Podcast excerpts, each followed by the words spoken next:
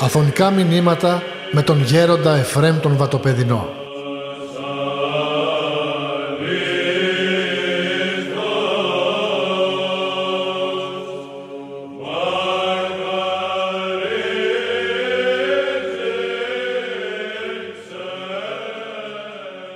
Σεβασμιότατε Πιμενάρχα, σεβασμιότατε Άγιε Πρικονίσου, σεβαστοί πατέρες και αδελφοί, Χαίρομαι που είμαι μαζί σας. Ο πατήρ Γεώργιος με την ευλογία του Σεβασμιωτάτου με κάλεσε για πρώτη φορά να έρθω να μιλήσω παρόλο που αισθάνομαι λίγο άβολα. Το στόμα του Θεού για την τοπική εκκλησία είναι το στόμα, στόμα του Πιμενάρχου.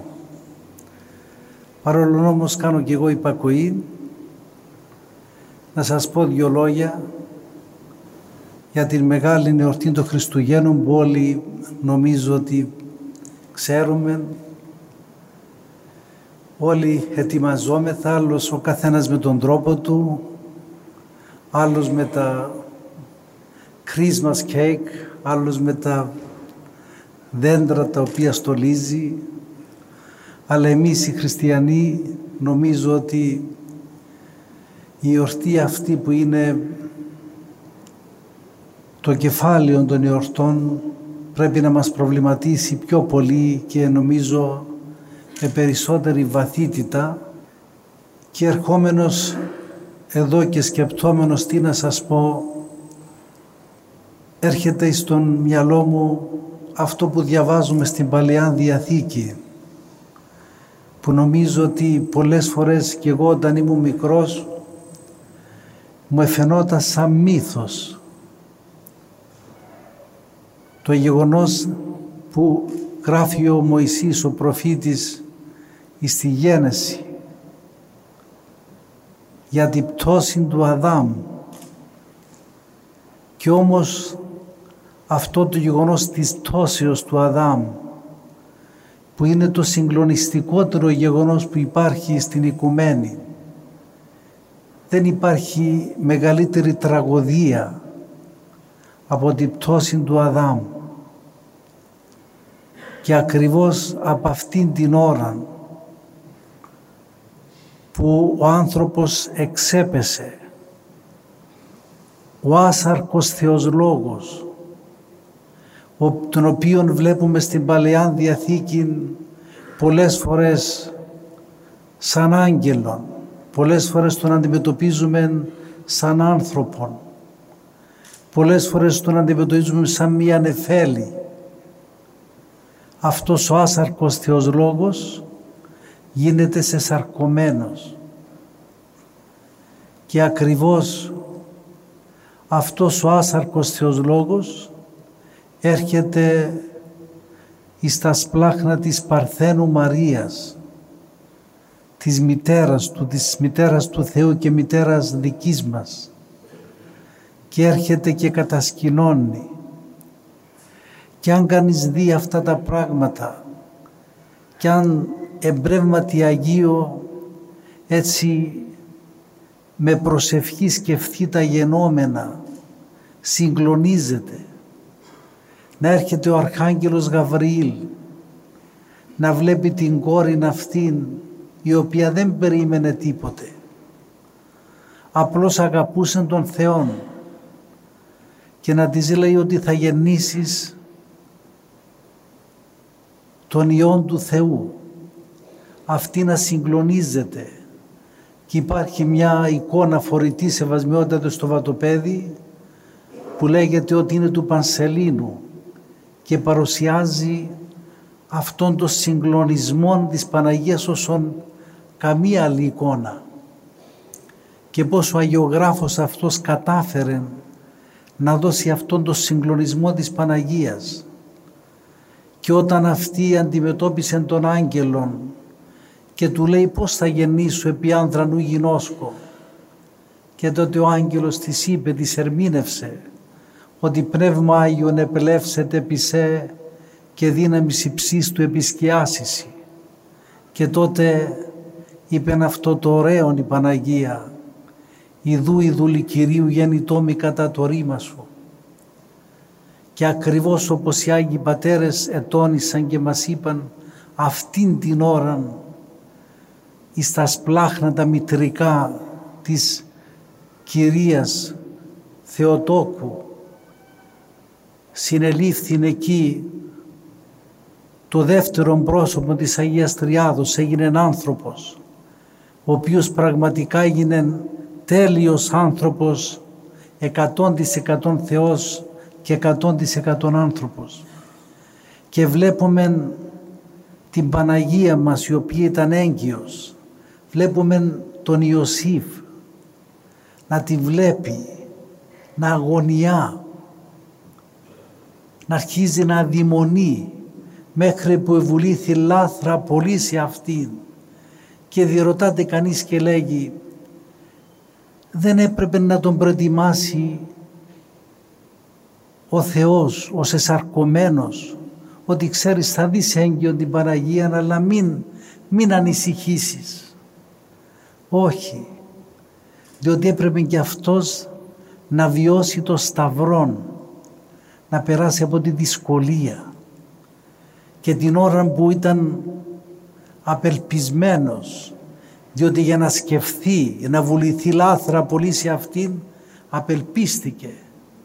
Διότι ο ίδιος ενόμισε ότι μήπως το κοριτσάκι αυτόν μήπως της εγέλασαν τα μεγάλα του παιδιά και κάτι έγινε.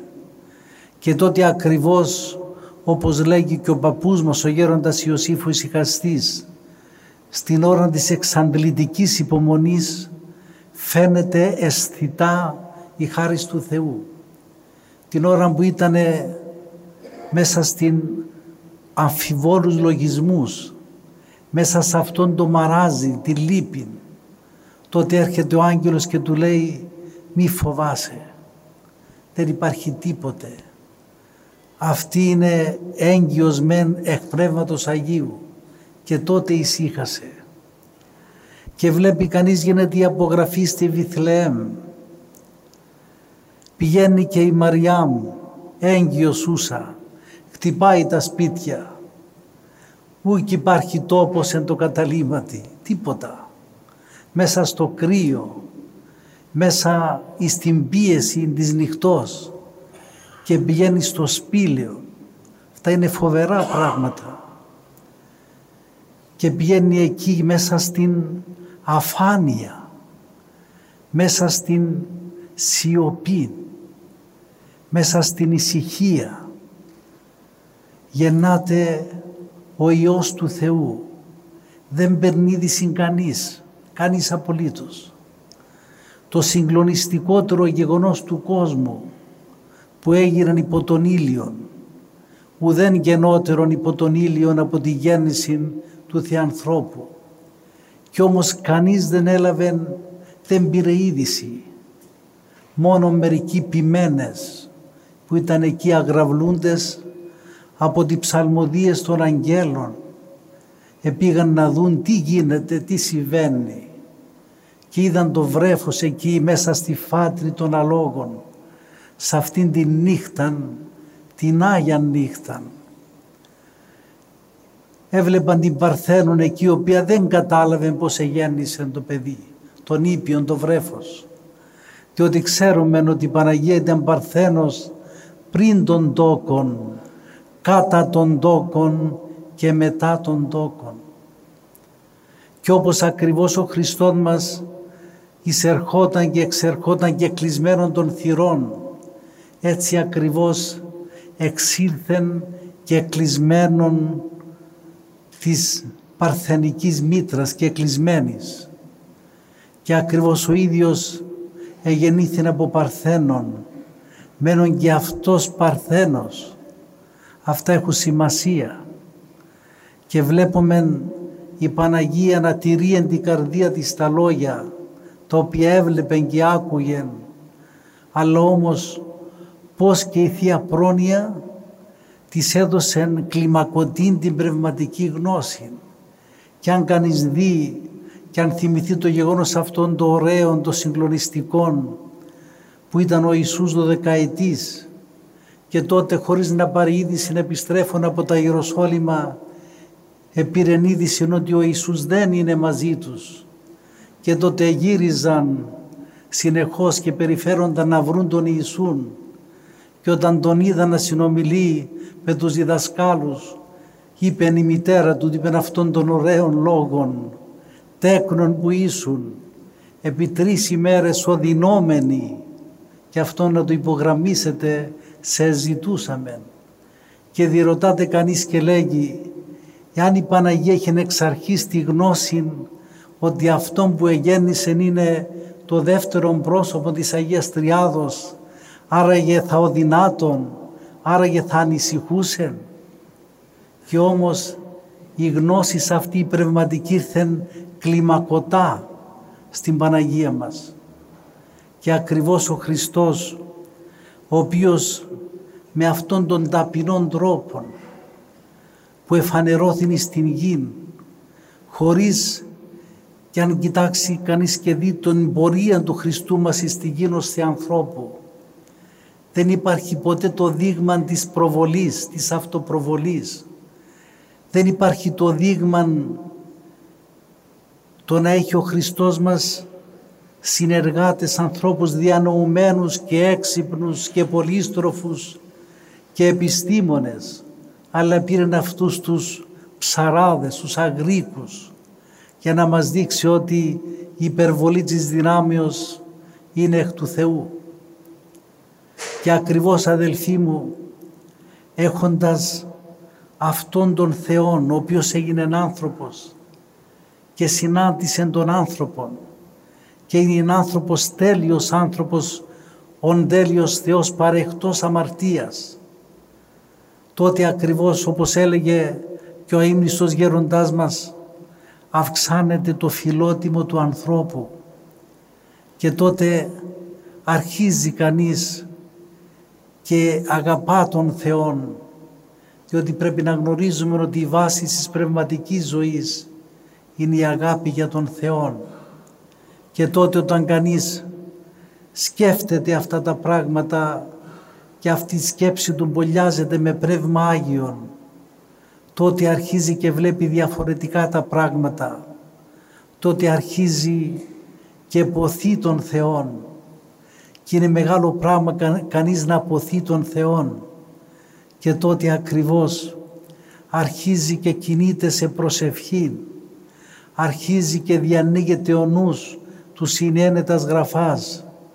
Και αρχίζει ο νους υπό την καθοδήγηση του Αγίου Πνεύματος και καταλαβαίνει το βάθος και το πλάτος της Θείας Οικονομίας.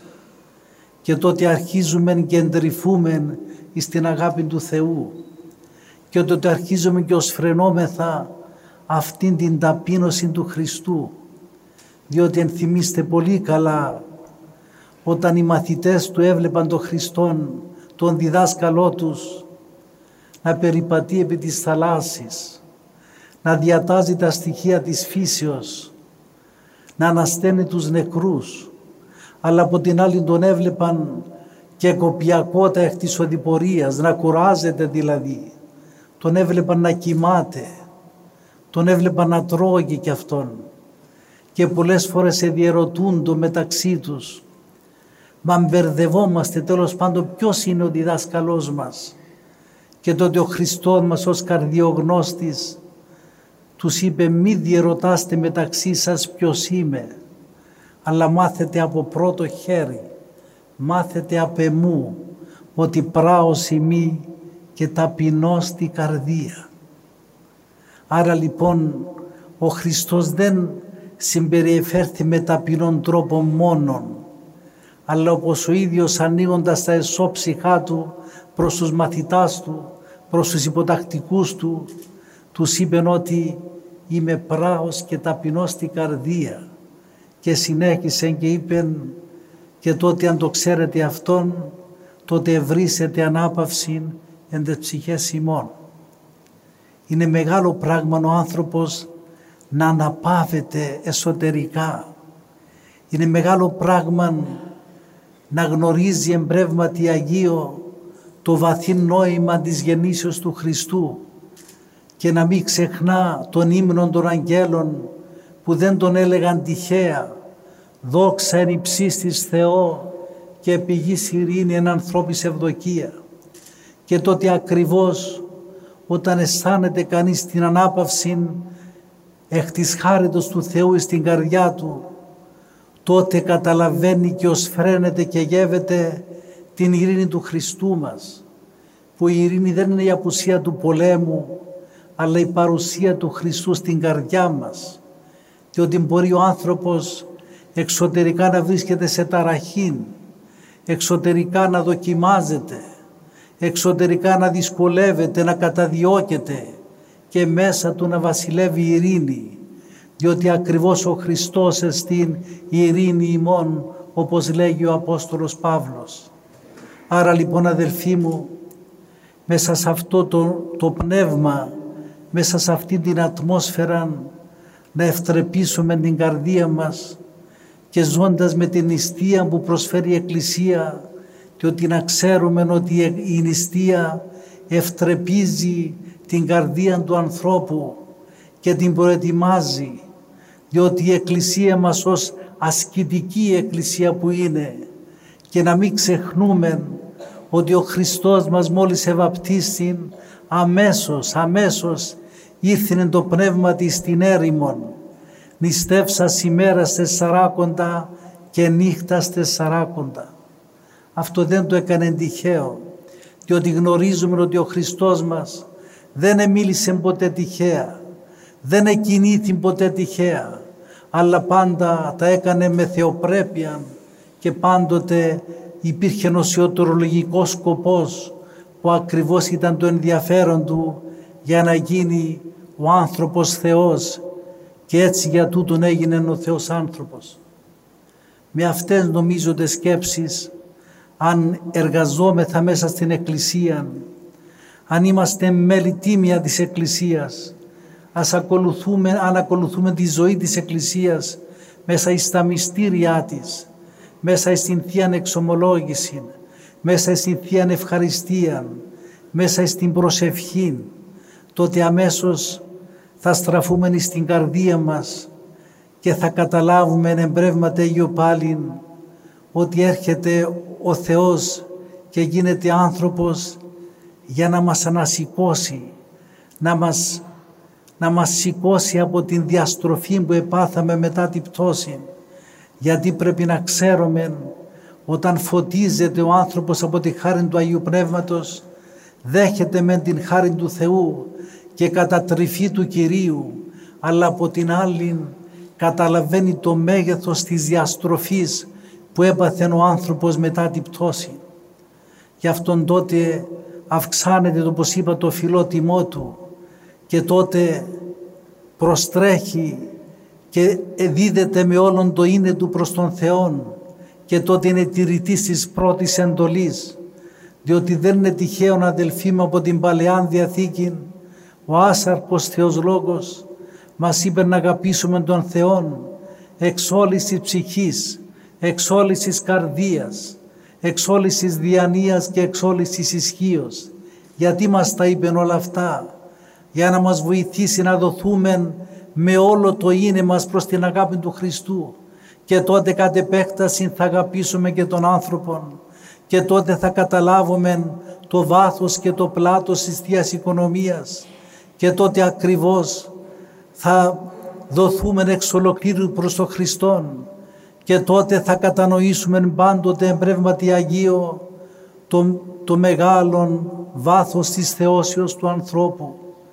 Γι' αυτό και όταν κανείς δει τους καρπούς της γεννήσεως θα δει τους τόσους και αναριθμίτους Αγίους που έχουμε μέσα στην Εκκλησία. Θα δει πως μεγαλύτερο ο άνθρωπος ο οποίος ακολούθησε τον Θεόν πόσα χαρίσματα έχει πάρει ο άνθρωπος που εξ ολοκλήρου εδόθηκε εις τον Θεόν και τότε ακριβώς πόσον πραγματικά ειρηνεύει ο άνθρωπος, πόσον ησυχάζει ο άνθρωπος όταν πραγματικά γίνεται κοινωνός αυτής της χάριτος του σεσαρκωμένου Θεολόγου. Εύχομαι ταπεινά η χάρις του Αγίου Πνεύματος να μας βοηθήσει να καταλάβουμε τώρα με αυτούς τους ύμνους που θα ακούσουμε τις ημέρες αυτές που έρχονται, ώστε πραγματικά να δυσδύσουμε στο μέγα μυστήριο της θείας Οικονομίας και όπως ένας μοναχός της Νέας Κήτης, ο μοναχός Αβέρκιος, δεν τον έφτασα εγώ, αλλά μου έλεγε ο γέροντάς μου ότι αυτός όλον το βράδυ αγρυπνούσε και έκλαιγε συνεχώς ενθυμούμενος την σάρκωση του Θεού Λόγου.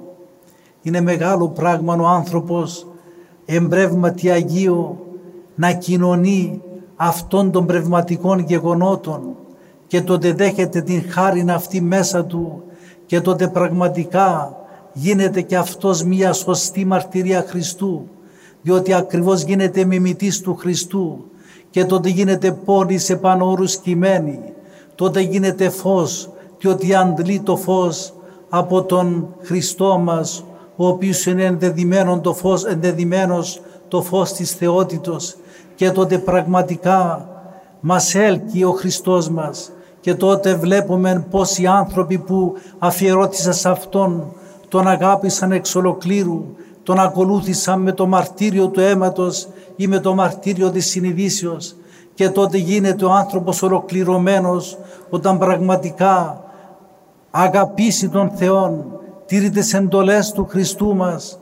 Και τότε πραγματικά γίνεται ένα με τον Χριστόν και τότε οπωσδήποτε επιτυχάνει στη ζωή αυτήν διότι ακριβώς ο σκοπός της ζωής του ανθρώπου είναι όπως είπα να γίνει ο άνθρωπος Θεός και να επιτύχει την θέωση που εύχομαι με όλη μου την ψυχή όλοι να το επιτύχουμε διότι ήρθε ο Χριστός και γίνει άνθρωπος για να επιτύχουμε αυτής της μεγάλης ευλογίας του αγιασμού, διότι δεν υπάρχει ανωτέρα τιμή αδελφή μου στον άνθρωπο από τον αγιασμό που δίδεται εξ ολοκλήρου και πηγάζει από το Χριστό μας. Αμήν.